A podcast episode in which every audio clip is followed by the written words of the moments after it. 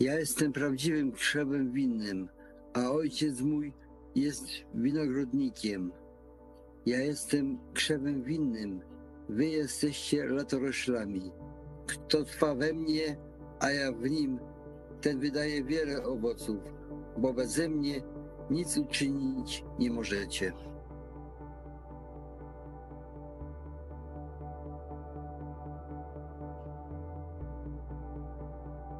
Ojcze, chcę, aby ci, których mi dałeś, byli ze mną, jak ja jestem, aby oglądali chwałę moją, którą mi dałeś, gdyż umiłowałeś mnie przed założeniem świata.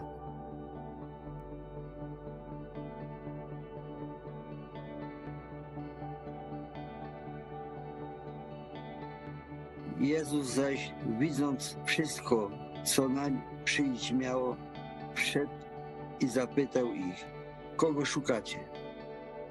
Odpowiedzieli mu, Jezusa Nazareńskiego. Rzekł do nich Jezus, ja jestem. A stał z nimi Judasz, który go wydał. Gdy więc im powiedział, ja jestem, cofnęli się i padli na ziemię. Odpowiedział Jezus, powiadam wam, że ja jestem. Jeśli więc mnie szukacie, pozwólcie tamtym odejść, aby wypełniły się słowa, które powiedział. Nie utraciłem żadnego z tych, których mi dałeś.